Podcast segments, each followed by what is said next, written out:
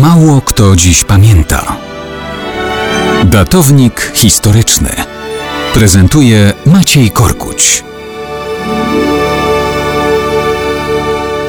Mało kto dziś pamięta, że w nocy z 6 na 7 grudnia 1944 roku niektórzy ludzie mogli sobie zadać pytanie, czy to możliwe, że święty Mikołaj występuje pod imieniem Krysia? Ci ludzie to więźniowie NKWD w Ejszyszkach w miasteczku na Wileńszczyźnie, dzisiaj na Litwie, tuż przy granicy białoruskiej. Grudzień 1944 roku. Armia Czerwona kolejny miesiąc stoi nad Wisłą.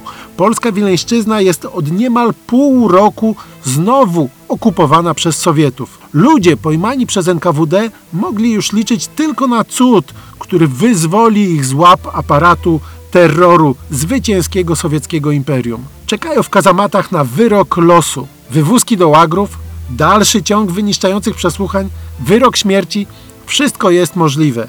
Nie wiedzą, że w tym czasie porucznik Jan Borysewicz, pseudonim Krysia, ostrzelany w bojach przeciw obu okupantom oficer Armii Krajowej z Nowogródczyzny, wydaje rozkaz koncentracji oddziałów. Gromadzi w sumie 150 żołnierzy Armii Krajowej, w tym pododdziały Hajduka, Groma, Zemsty, Śmiałego. Przygotowuje atak na Jeszyszki. Już raz taką akcję przeprowadził, ale to było pod okupacją niemiecką. Teraz uderzają na Jeszyszki zajęte przez Sowietów. Akcja z nocy z 6 na 7 grudnia 1944 roku przeprowadzona jest perfekcyjnie. Straty własne są minimalne. Ginie w walce tylko dwóch podkomendnych krysi. W brawurowym ataku rozbijają więzienie NKWD. 34 ludzi zostaje obdarzonych wolnością. Niestety nie ma wśród nich wywiezionego wcześniej do Wilna i zamordowanego podporucznika Michała Babuli. Partyzanci niszczą komunistyczny punkt agitacyjny, palą dokumenty i materiały propagandowe.